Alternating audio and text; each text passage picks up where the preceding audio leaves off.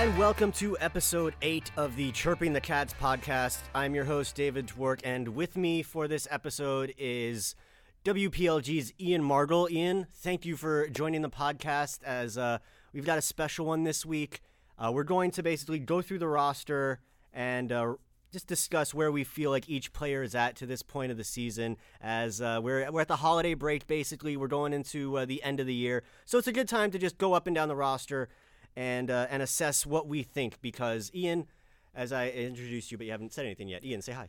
Hi guys. Lots of hot takes. There hot we takes go. coming. There we go. Um, now, Ian and I have known each other for a while, but um, only recently did we start actually sitting down and watching hockey games together. And it was then that I felt confident that uh, his hockey prowess and knowledge was at the level that we could uh, break things down on the podcast. He As- just learned he could trust me. Yeah, pretty much.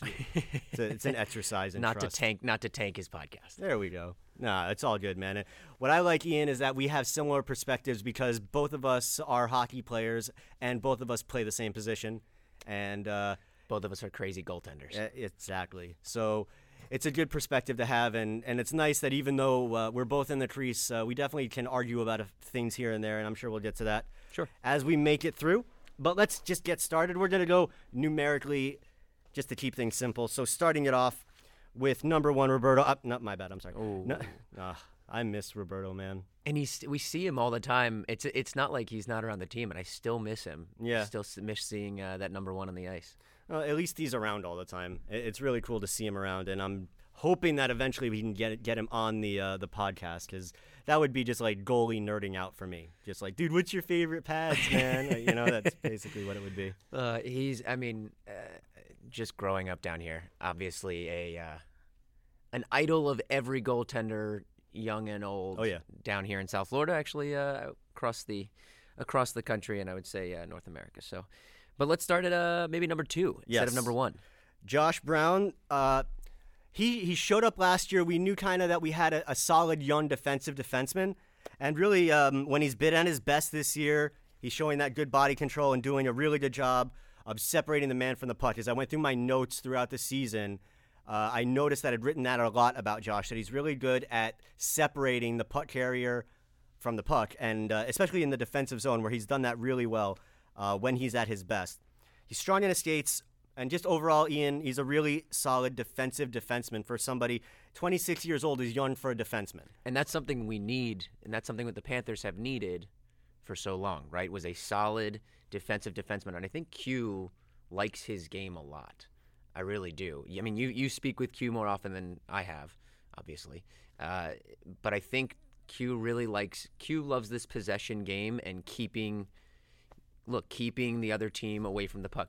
That's how you're going to win a hockey game. Absolutely. And Josh's ability to, you said it perfectly, separate the opposing team's forwards from the puck while also being pretty sound in his positioning, I would say, most of the time. Yeah, because while Brownie's, he's not like jumping off the page at you. That's not necessarily a bad thing as a defenseman. When you're not thinking about the defenseman, then they're not making mistakes. They're not noticeable.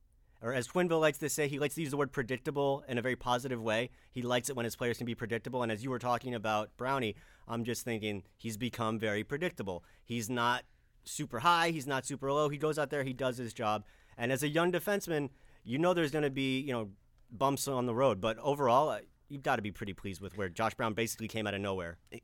Talk about defensemen coming out of nowhere. and We'll get to you know uh, Weegar and the others later, but I think that's what this team has done a really good job of was drafting later, bringing these guys who were not first. I mean, look, Aaron Ekblad, who was your first pick, and we'll talk about him again in a few minutes, but eh, bringing guys that weren't necessarily the highest round draft pick and getting a good return out of them. It's almost Heat esque, right? Yeah. If you think about other South Florida sports. No, Tallon has done a good job of. He's drafted well. He he's definitely built that foundation, that strong foundation, and we're starting to uh, to reap the benefits of it slowly but surely. I mean, obviously you've got the, the big guys that have Right. been doing their thing since you know the high draft picks, but as you said, it's the middle and the late round picks that are that are starting to to form in, and it's nice to see. And you use the word predictable, and I think another word for it is dependable. Yeah, right? If- absolutely. If, you are, especially for a defenseman, maybe not so much for an off, for an offensive player, but if you are predictable as a defenseman, that translates to translates to dependability as well. Yeah, and that's what Q is looking for. Right. That- that's what the way he uses the word predictable. He uses it as as if to say consistent. And that's what that blue line needed. Yeah, for sure. And now to Brownie's recent defensive partner uh, of the last few games, at Keith Yandle. Uh, Keith Yandle, uh, it, it, it's tough for me to talk to people about Yandle because with Keith Yandle, he is such a great offensive defenseman and he's so good at doing his job. I'll say that again. He's doing his job. That's what he's getting paid to do is put up points, be a solid, maybe not outstanding defenseman. And yeah, he's going to make mistakes. Like it's going to happen. You just you take the good with the bad. And with Keith Yandle, it's so much more than just the production on the ice. He is the glue in that locker room. It's like every goofy story I've done or everything about, you know, behind the scenes stuff, Yandle is in some way, shape, or form in the middle of it.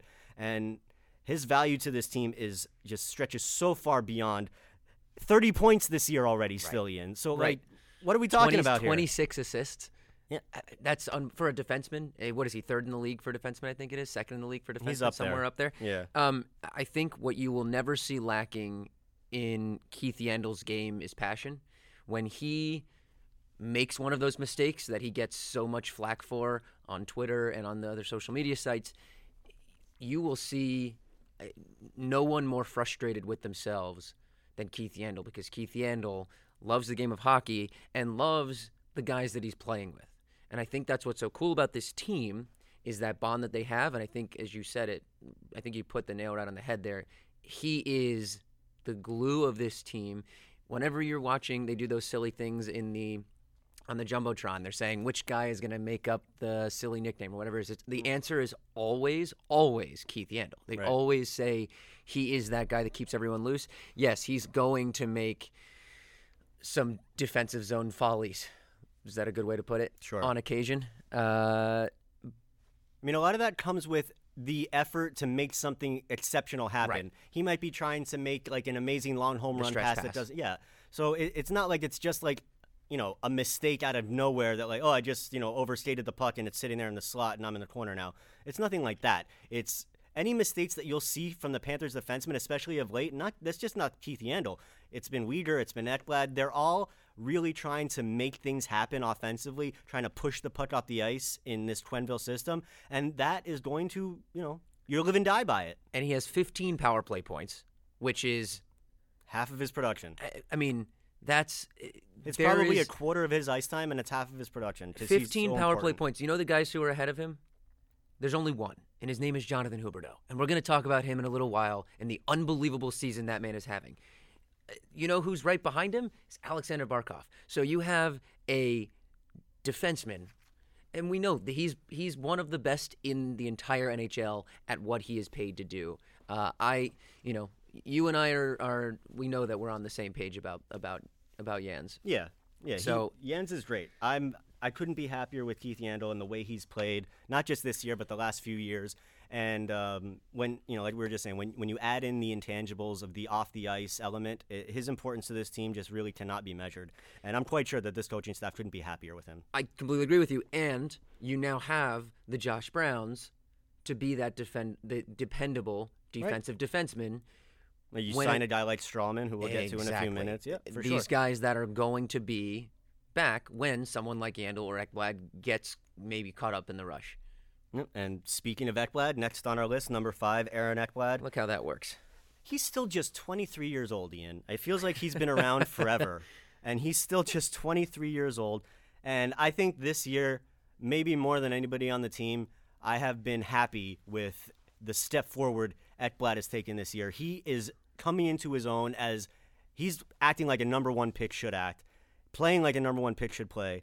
And for defensemen, I think harder than goaltending is one of the most difficult developmental positions in hockey. With the it, it takes them longer to become consistent at the highest level that there is. That's why you don't see many young defensemen. So that's why I'm like, oh, Josh Brown, only 26.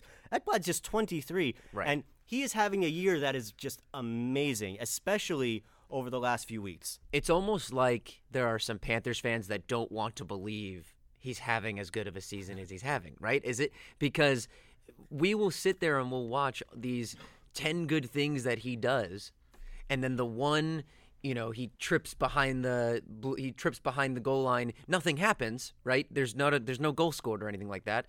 But that's the only thing we hear about. We were talking about this right before we started. I know people have an issue with the plus minus plus minus statistic, but when a player, especially a defenseman, is what I say plus 15, Yeah. it- it's eh, you're not going to be able to argue that there's not something there. He's plus 15 in December, and it's Ekblad. Right. I- have I have that's- almost I have almost I have almost nothing to complain about. No, he's There's nothing. He's been great. Uh, positioning in the defensive zone, he's skating strong and with purpose. The way that he's recognizing plays, and I, you may we may have been in a game together recently where he jumped up in the neutral zone, reading a play from the other team, seeing their breakout, Interrupting it. jumping up, stealing the puck, and turning it into an offensive chance the other way. It was just it was so quick and it happened, but. Watching his mind work out there, like you can see the game has The IQ. really slowed down for him. I think this is the best we're seeing him play since the concussions. Yeah, I think we're finally back to seeing the Ekblad we were expecting to see all of these years. And I think Panthers fans need to accept that he is doing the things that he is being asked to do. And he's probably doing them at a higher level than anyone was even expecting him to this season. Yeah, I, for expectations, it's hard to say. I don't like to, you know, try to guess what somebody else's expectation, especially in the coaching staff. But you have to think that th- this is best career season, and it's doesn't. It's not like a flash in the pan. It's like a progressive thing, and and the thing that kind of has reverberated across the lineup to basically anybody that I've talked to over the course of this season.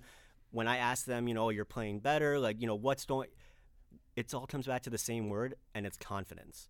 And so that begs the question: Where's the confidence coming from? Why is everybody? Why isn't it just one or two guys? Where do you think this confidence is coming from? You think maybe it has to do with a guy named Q? I think it's absolutely got to do with a guy named Q and his coaching staff, and the way that if you research Q, just the way that he's coached over his entire career, we're spanning three decades at this point. He is a coach's coach. That's what we know. But positive reinforcement. He's not going to tear a guy down. He's going to enforce it positively. He'll send his message to you by sticking you at the end of the bench for a period, but he's not going to go in the locker room and rip you to shreds afterwards. I think what I've loved some of your coverage that you've done uh, lately, the story you're just doing, you just did about the the giant puck, and what was the other? What was the other The thing? sword fighting? The sword fighting.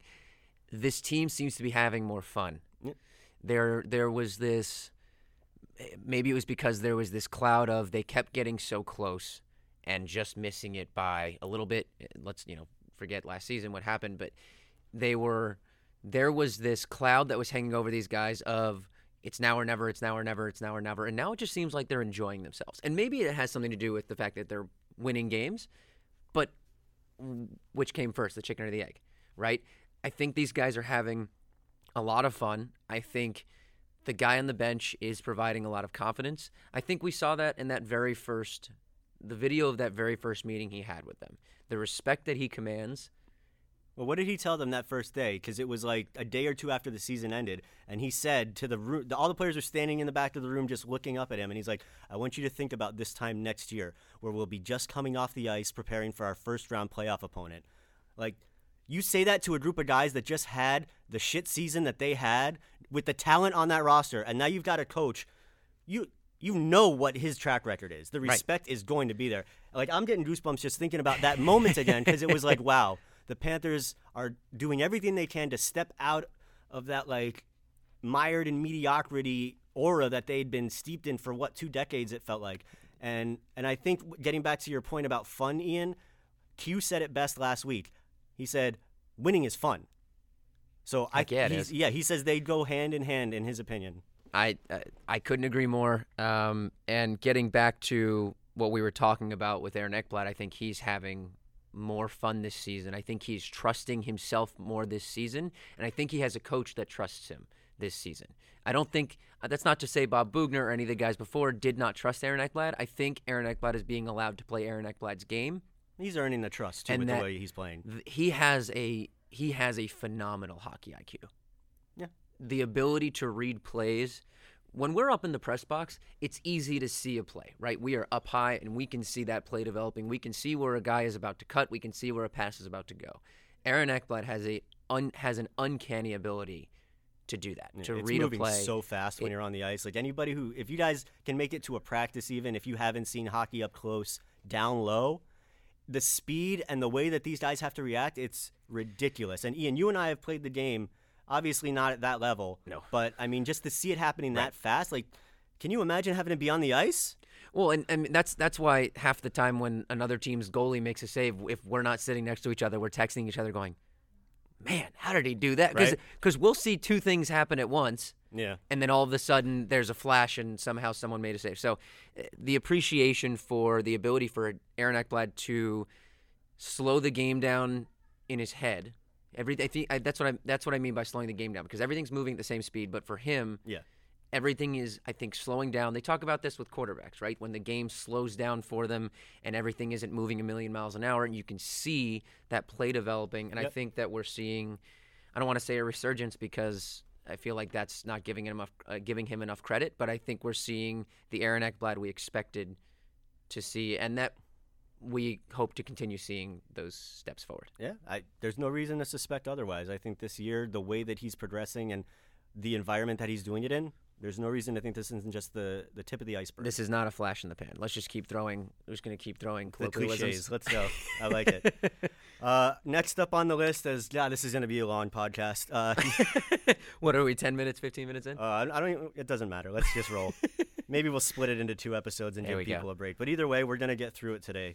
Uh, number six, Anton Stralman. Um, first thought that pops into my head is just, holy crap! Did Dale Tallon hit on every one of his free agent signings this year? Because they've all been great, and they've all.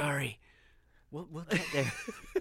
uh, no, like seriously, like every signing he's made in the offseason was so like meticulously that he picked it out and like yeah, he could have thrown all that money at Artemi Panarin, but look, the Panthers have I think the third most goals in the league right now with the roster as is.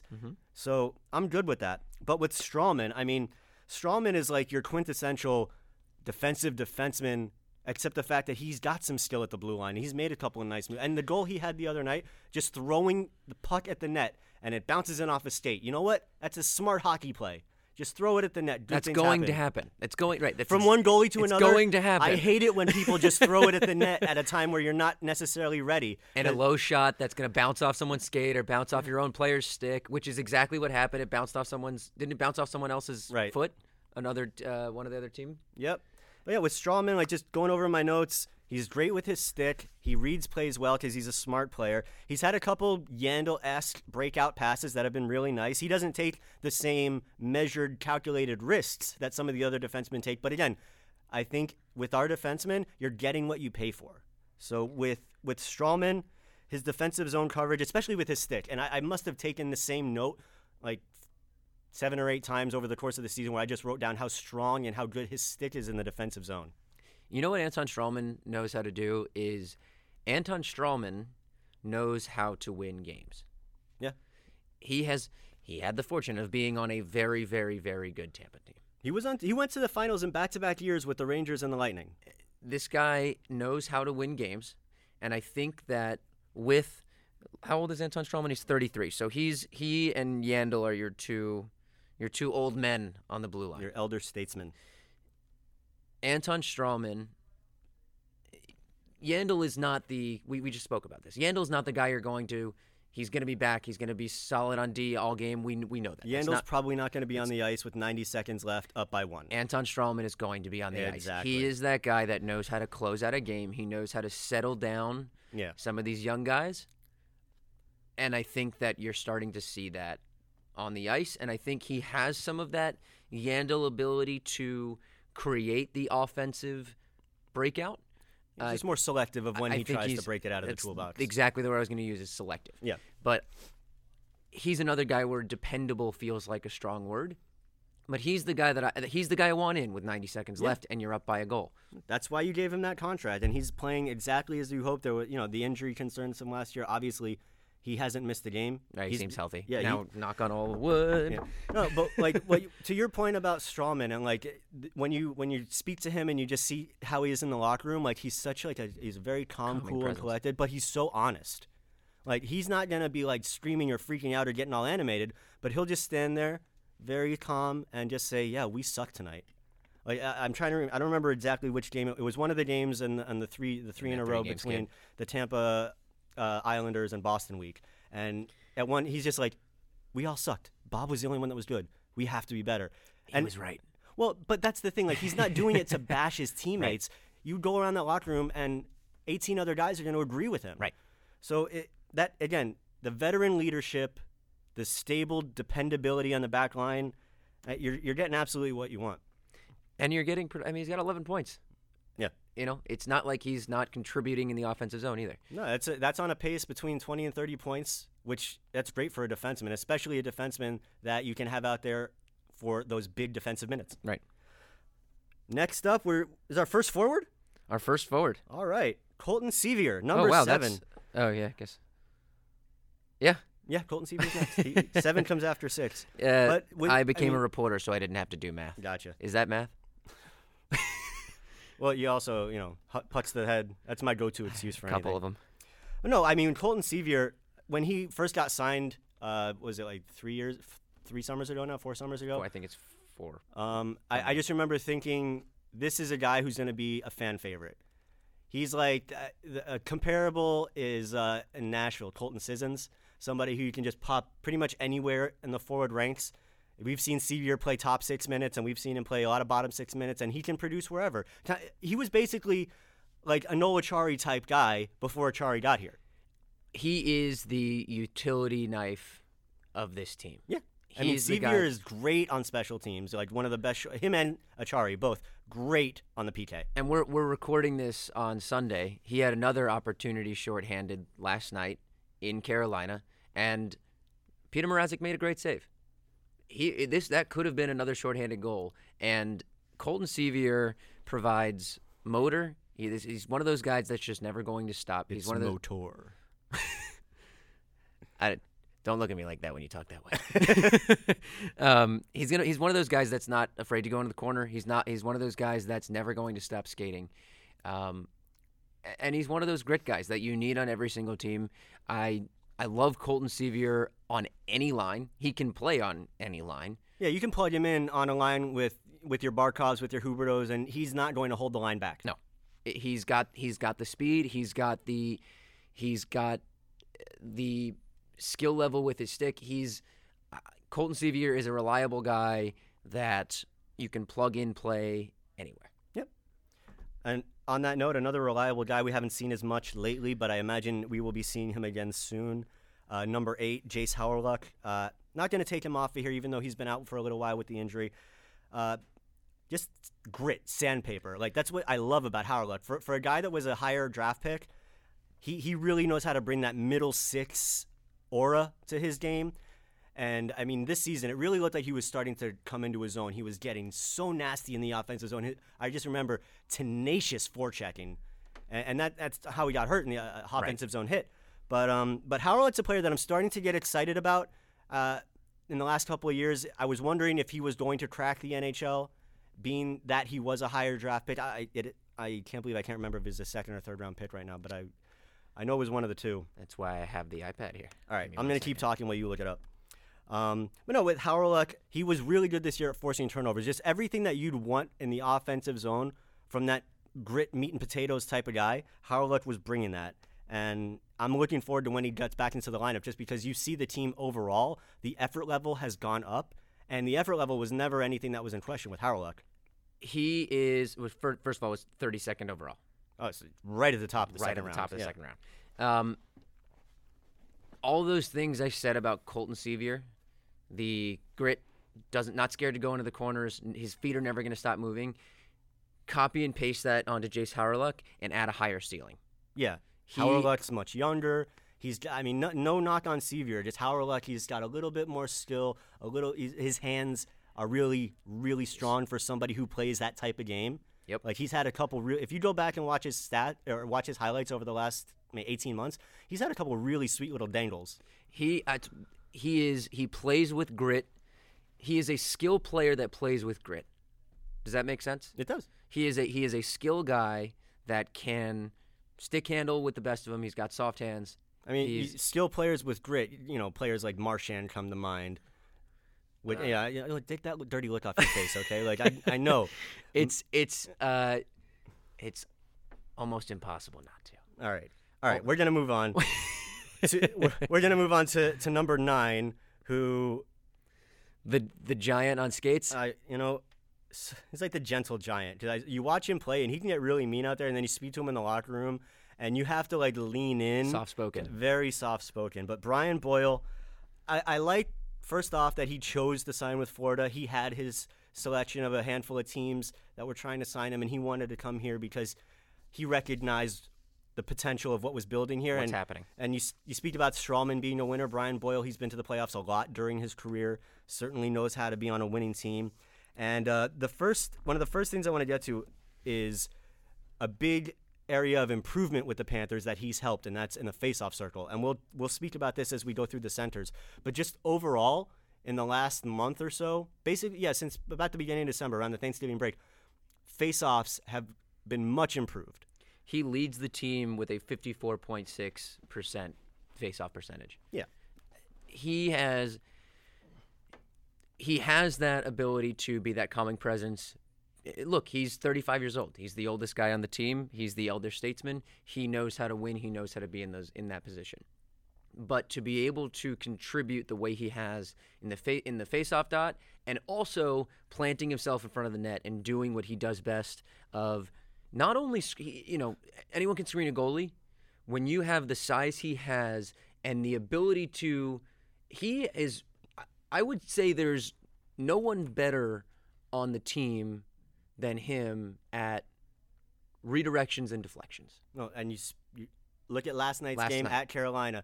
He ha- set himself up in front of the net, and the gorgeous. replays didn't really show how great of a tip that was because he reached to his left, and the puck deflected to his right, Off the post and and, went it was past Mrazek's blocker and in. beautiful, absolutely gorgeous, like, and and it was a per, it was a good screen. You see guys today in today's game, and I, I I don't even fault some of them because they're not the biggest guys in the world who stand to the side of the goalie and put their stick and try to deflect it.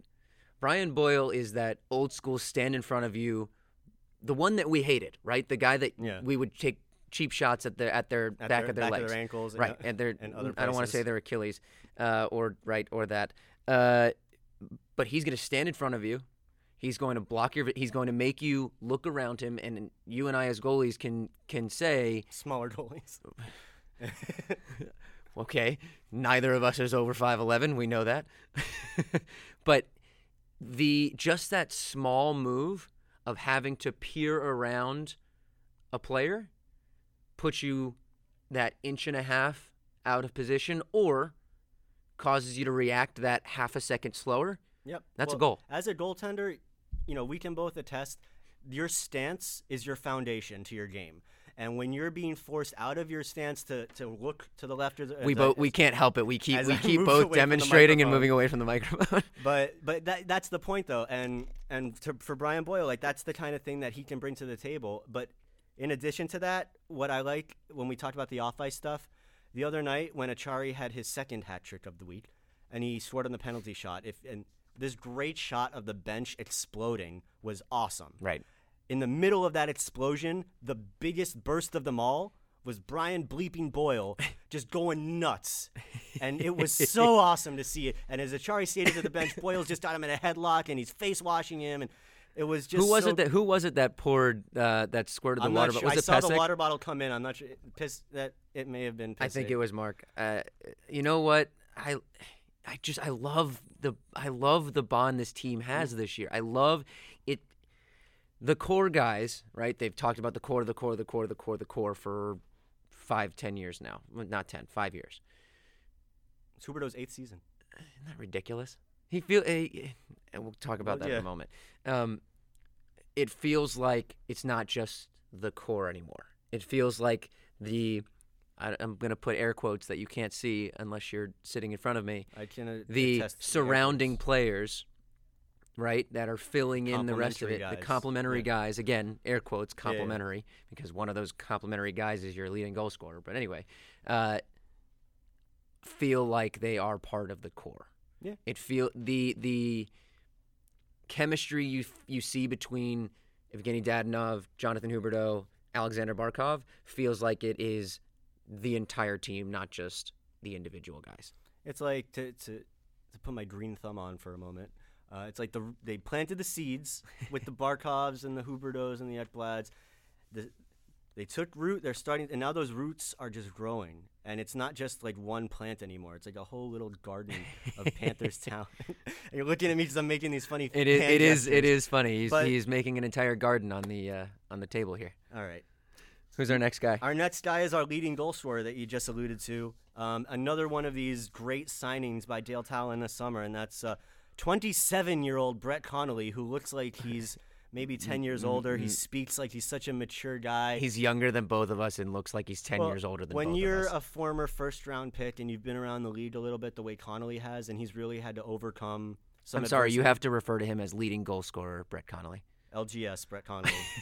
um, but no, like it- it makes sense why he's so mature and why he's got such a great handle on his game to this point because he's really come a long way to get here and and really he's been so solid no matter what role you put him in five on five special teams he is just we keep using the word solid and predictable for Q's term mm-hmm. but I mean with Connolly what I didn't expect how friggin' accurate is his shot A Wicked Wrister. like I first started to see it in training camp where you're like, God, he's hitting the bar every time. That guy can shoot.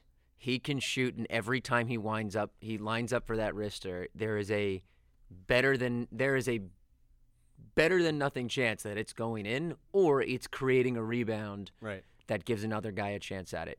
He is exciting to watch.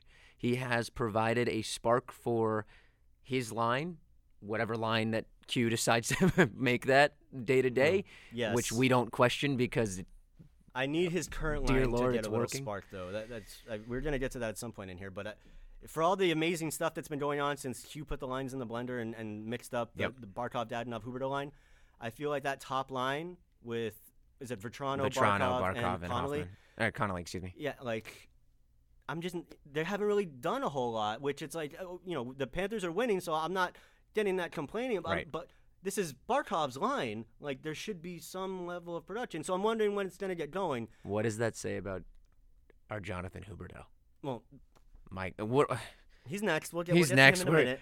You thought the other parts were long. Yeah, no, no. uh, Before we get to Huberdeau, like, th- just one thing on Connolly that I wanted to that I wanted to bring up here, and when you talk about that amazing shot, and as he and you can see as he's getting ready to, to let it rip, he doesn't do a good enough job, in my opinion, of getting open and creating the ability to take that shot. He doesn't take it enough. You don't see him. This is a guy who should have four or five shots on goal a game. Yeah.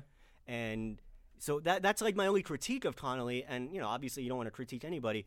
And he's been playing really well. But if he can figure out a way to just create a little bit more space for himself, Take a page out of Hoffman's book. well, I mean, Hoffman in October maybe. Uh, It's been a struggle for Hoffman as well.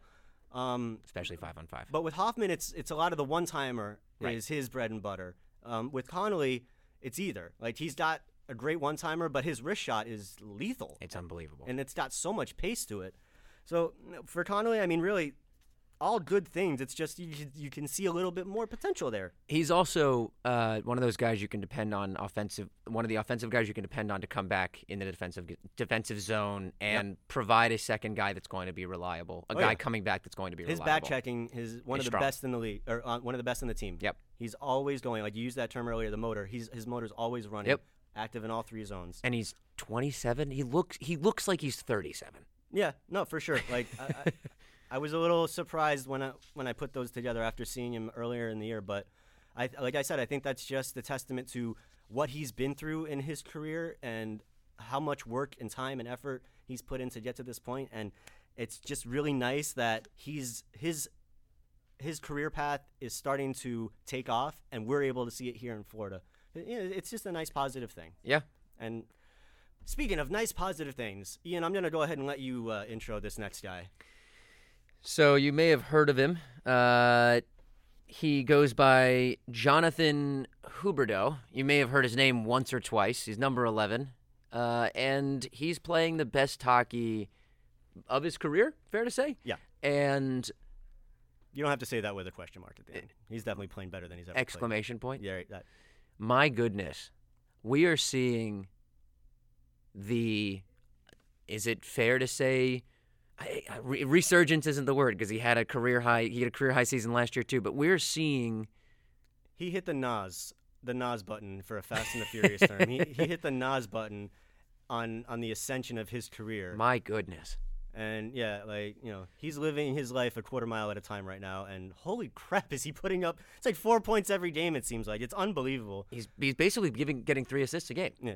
That's what eh, he's on pace for over 100 points, which I mean 47 points through 35 games. my goodness. And and I mean 13 goals, 34 assists. It's not like he's, you know, Pavel Bureing and just shooting, shooting, shooting, shooting, shooting. The guy is I mean, his hands and the ability to create opportunities. He put a puck for it was one of Acciari's in I think it was Acciari's first hat trick uh, of this week. I love that we have to distinguish Right, we have to distinguish. Shari hat uh, one of Acciari's goals in that game, Huberdeau makes a move, draws two defensemen, passes across to Acciari, but first it goes through Trocheck's legs. He put it through Trocheck too. And Trocheck just sort of turned and watched because it's just it's magical what he's doing and there have been so many people that have said, you know, anyone can play at a high level on Alexander Barkov's line. Jonathan Huberdeau is proving that it's not just because he plays with Alexander Barkov that he plays at this level. He is making guys around him better, and he's making this team better.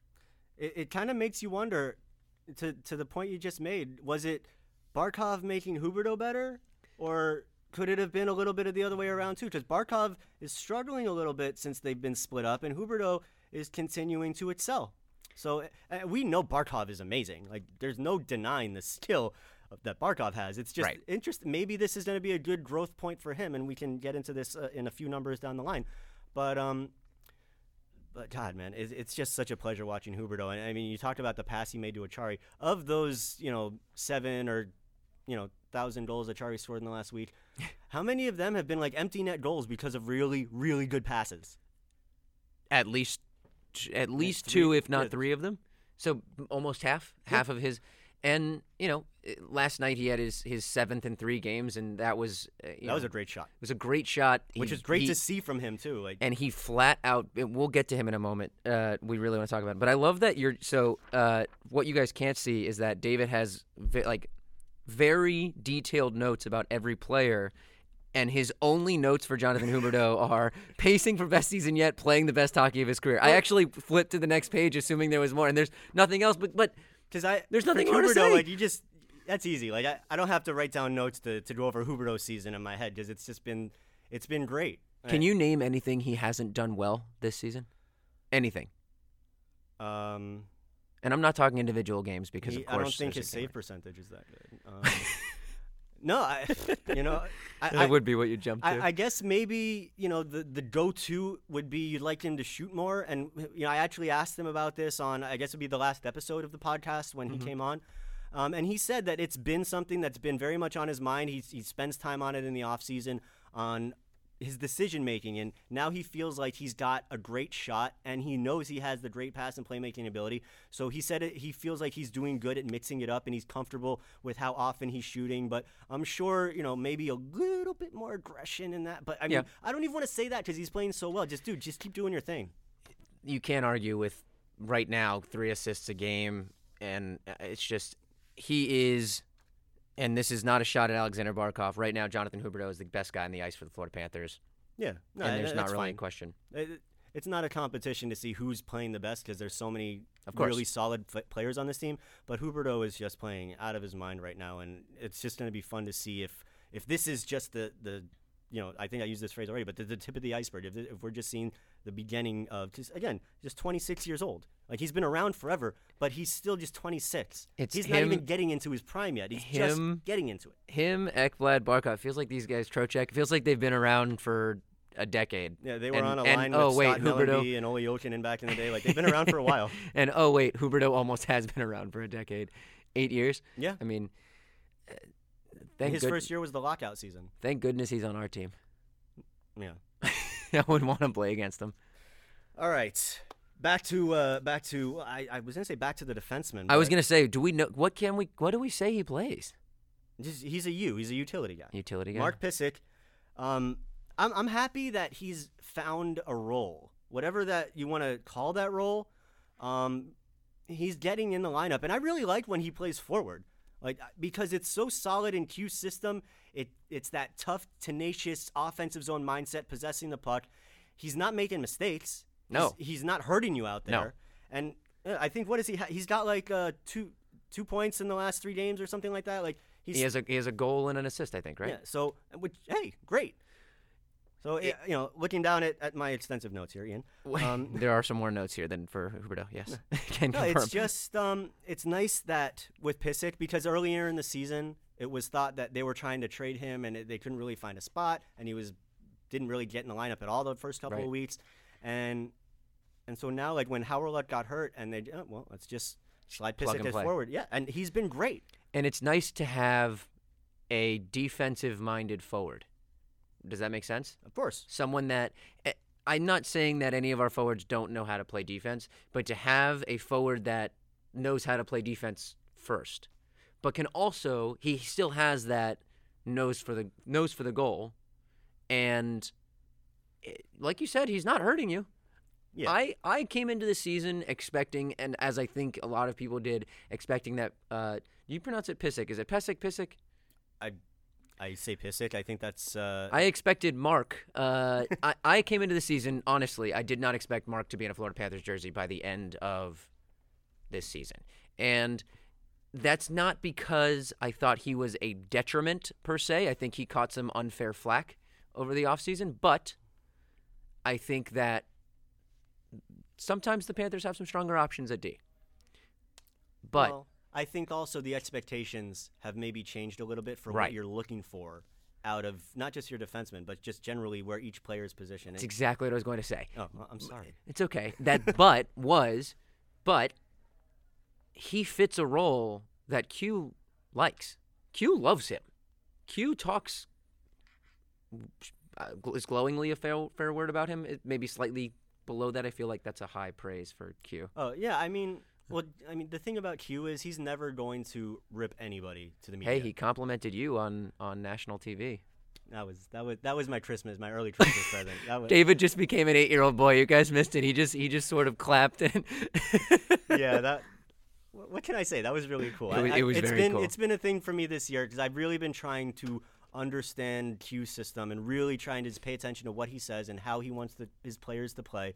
And so it's been a process. And when you get a nod of approval from Q and when he gives you a compliment, it's uh, it's pretty cool. So yeah, I'm not I'm not gonna shy away from that. I you geeked should have shy it. away. It was great. I, I made sure I saved that video and, and I'll and I'll be showing it to my, my children years from now. A very well asked question, sir. So, thank you. Next number on the list is uh, number 14, Dom Toninato. And uh, really, I, I didn't know what to expect with Tony. He came in the trade over the summer, and he, he was fine during training camp. It- Right. He was kind of in that Hawryluk realm of guys that you knew had that high motor that could go out there and just kind of bang around a bit. Uh, beyond that, I didn't know much, but he's been he's been really solid. He's come up, he's played some center, he's played some wing, and uh, and I feel like the recurring theme that we're saying about some of these guys is they're not detrimental, they're not hurting you. Right. So, you know, there it is. I, and I, I had said this to you. I'm not. I'm not sure that you fully agree with me on this, but I had said when first of all, it's nice to see another. This is not what I said. It is nice to see another big body out there that can that can move and he can move the puck and and you, you trust him out there. Um, what I had said to you a couple of a couple of weeks ago, and then I had said uh, about an hour ago back to you, and I'm not. And again, I'm not sure if you fully agree. I would love to see a little bit more offensive production from him. I recognize the line that the lines that he's been put on. Um, I see him digging in the boards. I see him trying to. I see him doing his job there. I sometimes feel like he is so focused on not making a mistake that he doesn't create the opportunities that he could be for another guy. That is not to say he's not playing well. I think he, especially for a guy that was tr- brought in on a trade and then called up after how many games? Uh, you know, I don't even know how many games he's played so far, but I he's think he's- probably played in the 10 to 15 at this I point. think he's been solid. He's got what was the numbers? He's three Four- and one for yeah, four points. Four points. Um, I would like to see him. It's what I was talking about with It's Ekblad. kind of like, well, yeah, and it's, it's like what we were saying with Connolly as well. Like, it's not like you're not getting what you want, but you can see the potential for perhaps a little bit more. And what I was saying with Ekblad, where the game moves very fast, it looks like it's still moving a little fast for him, is what I think. Yeah, eh, as it, you know, rightfully so. Eh, You know, He's when you've guy. only when you've only played a handful of games in the NHL comparatively to these guys that have been around for you know a billion years, um, he's coming on. And again, for a guy that gets, I don't know what you're pointing to and laughing at. We'll Uh, get to it in a second. You know, I, I just said he's a young guy, and then I looked at the age, and he's 25, and that means he's older than Alexander Barkov. And I- I didn't even, I thought he was even younger than he is. That's not a shot at him. It's just hilarious how young the core of this team is. Anyway, I'm sorry. no, Continue. you're, you're good. Um, uh, let's just get to Barkov. He's next on the list. Oh. 24 years old. Uh, I heard, you know, he he's good. I've never heard of him. I, Let's just that, move to the next like, guy. That, that- no, but like you, you make me laugh when you say that because like it's Alexander Barkov, and down here in South Florida, we're well aware of who Barkov is and how amazing he is. But again, it, it we you never can get past that most underrated guy in the league. Uh, you know, less least Is known superstar, but it's still there every year. It's he's like a top like- 10 guy in the league, and there's not a question. the players know who he is. There's for sure, but you know whether it's in the media or fans around the league, he just God. If a guy like Barkov was playing anywhere in Canada, anywhere in the Northeast, Yep.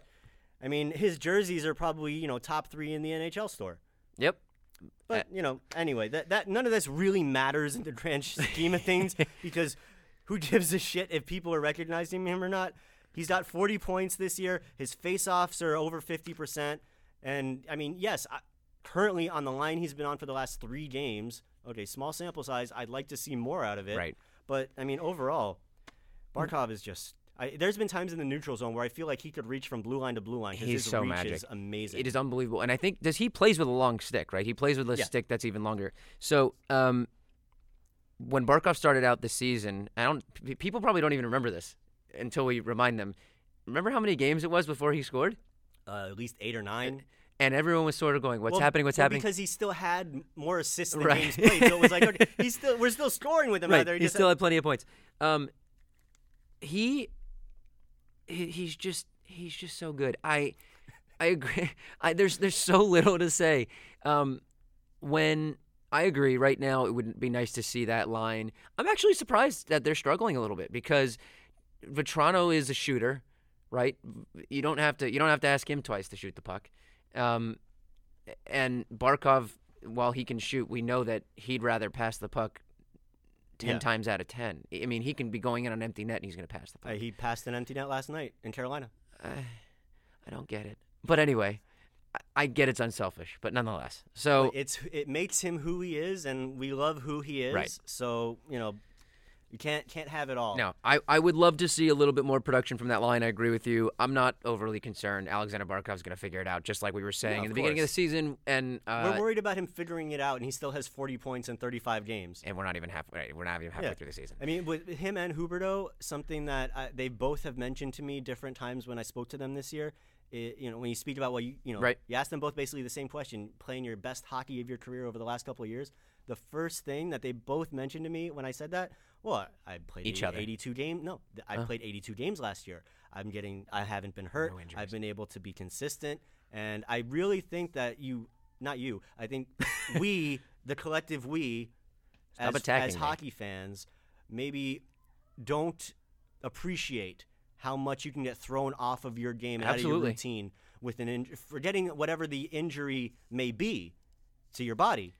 Just getting out of your routine, and you could be on like a really nice string of games, pop out of the lineup, and that's actually a Okay, we're- great we're segue talk- until the next per- person on our list. Two more now. Oh well, yeah, Matheson. I was going to say the guy two two down. No, uh, I think about more with Matheson, and this is why, as we have now officially moved on to Mike Matheson, number 19. Back to the defense. When when I watched Matheson in training camp and in the preseason and in the first few weeks of the season, I thought he and Ekblad were co step forward guys this year. I, Yep. I had not seen Matheson play as well as he was playing earlier in the year. And then the Pittsburgh game came along at the end of October. I think it was like the 22nd. And he got hurt in the Pittsburgh game. And he missed five games. Not a lot. But when he came back. Significant though. We're only what thirty? What we say? Thirty-five games in. yeah. So, Significant. Yeah, and at the time it was you know a big chunk of the Right. season. he it's taken him until maybe the last two or three games to start looking like he was getting back to that form from earlier in the year. And with Matheson, I mean, he's got the big contract. He's him and Ekblad are supposed to be the future of our defensive core. And Ekblad, you're, we're absolutely seeing him take that Right. step forward. And with Matheson, I really thought that was happening earlier in the year, and that injury I think really derailed him a bit. So hopefully, again, the last few games I've been seeing more of it. You've seen the confidence is growing. He's scoring. He, you know what else? And this is something that uh, it, it's not just Matheson, but something, something that I've noticed, and I want to run it by you. When was the last time you saw a defenseman on his belly on the ice? Oh, doing one of those slides to try to stop and and? I'm not saying that it's the because even when they were doing it earlier in this year, what they were. they what- were they made the play. But when was the last time you saw a defenseman in the defensive zone off of his skates when he wasn't blocking a shot? How long has it been since I, somebody's I done can't think of one. It, it, I mean, it, it became a meme, right? It became a meme for the for the Florida? Panthers But defense. That's what I'm saying. Like how yeah, it you're right. so progress. I have to give you credit. You from and I I can attest to this from day one of well, I was there for day two of training camp, but nonetheless, from day one of day, of training camp, you have been on top of.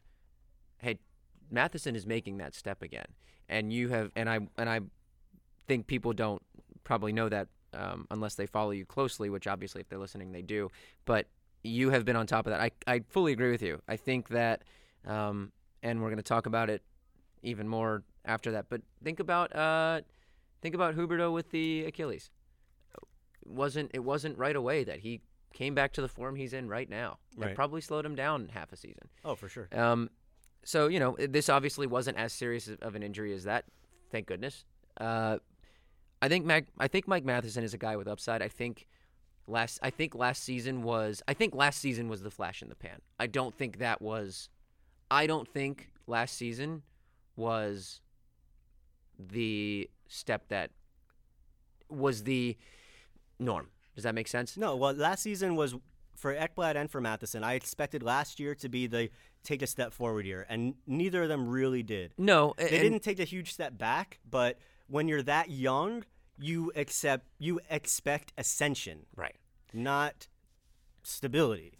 But when well, that's when probably the wrong word, but you get what I'm I saying. I understand what you mean. Uh, you you don't you don't a steady. You, you mean steady? Yeah, like you steady expect a rise. You don't expect them to just keep the mean when you're that young and you're supposed to be improving, right? you know, day by day, week by week. So it's good to see that with Matheson. I'm still optimistic that we this he So do could I. very much have that step forward year. the guy, the people that were that were reacting to last season, saying it was time to trade Matheson after, uh, you know, guys have look look at Ghost right now, right? Shane Gostisbehere was one of the top defensemen in the league, and he's having he's having a tough season this year. That's probably not the norm. He's probably the guy that we know we saw, which is exactly what we saw with Matheson two years ago.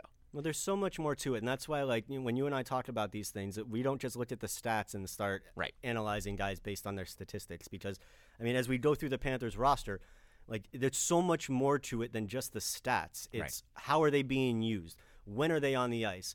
How is the coach treating them? What is he asking of his players? Like, there's so much more that goes into it. So it's really not fair to these guys to, to try to put a put a label on the way that they play when you're not watching them up close. And you know, unfortunately, that, that's just the world we live in. I So that's that's the point of this. Actually, Yeah. for all of you listening, that's the point of what we're doing here is education. Like that's my big thing with hockey is now that I am immersed with the team, I want to educate because I want every I want all Panthers fans to be knowledgeable of what they're seeing. So Yeah. that's the point of what we're doing here. And one last thing, I think him getting that goal, uh, that first goal, he's only he's got two now, but getting that first goal was such a monkey off of his back, because we know that in the offensive zone, Mike Matheson is at his best when he's coming in with a full head of steam, and he can go, he can blow past almost anyone in the league. That guy is fast. No, yeah, he's he could be the best skater on the I team. think I think he lost a little confidence in that, yeah, I, I uh, absolutely and I think, think- that the confidence is coming back. and I think it's coming back. Yeah, I agree with you totally. All right, Vinny T? Well, before we get to Vinny T, we're about an hour in, so I'm going to wrap up this episode, and then you and I are going to stay sitting here and start the next episode just to split it up a little bit. Fantastic. We're going to finish, but right now we're going to wrap up episode eight of the Chirping the Cats podcast. Maybe if you need to take a bathroom break or whatever, you're going to do that. And then we will finish with the uh, roster assessment on episode nine. So, Ian, thank you, but don't go anywhere. Listeners, thank you. The next episode should be here within a day or two. Um, And yeah, we're gonna keep it going. All right, we'll talk to you in a little bit. See ya.